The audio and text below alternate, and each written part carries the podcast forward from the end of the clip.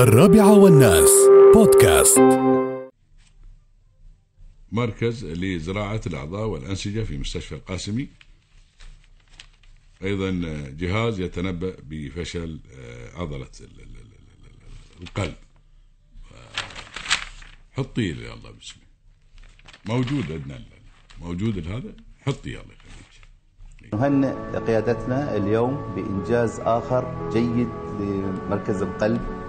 في مستشفى القاسمي اليوم تم زراعة أول مجس لقياس الضغط في الشريان الرئوي لمراقبة مرضى فشل عضلة القلب والذين يعانون دائما من دخول متكرر للمستشفى بسبب الاستسقاء وتجمع المياه والسوائل في الرئة. من ضمن التقنيات اللي وصلت حديثة إن إحنا بنجيب سنسور صغير بنحطه جوه الرئة في مكان معين ومكان محدد.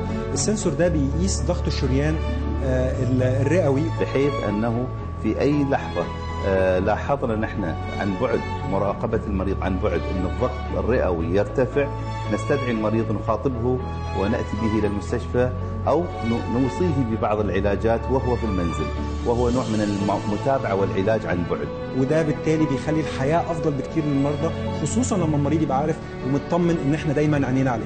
وألف سلامة. طبعا هذا المتوفر في آه، وزارة الصحة الآن هذا وفي مستشفى القاسمي جزاهم الله خير في قسم القلب. فنتمنى إن شاء الله سلامة قلوبكم جميعا إن شاء الله يا رب العالمين. وابتدأ الآن شوي شوي مثلا الآن في بعض الإعلانات آه، تواكب اللي هي تواكب آه، التطور من خلال طبعا التطور الإعلامي وخاصة الناس تتداول مثل هذه الآن من خلال وسائل التواصل الاجتماعي. فنتمنى لهم كل التوفيق إن شاء الله وشيء جميل الإقامة في وزارة الصحة.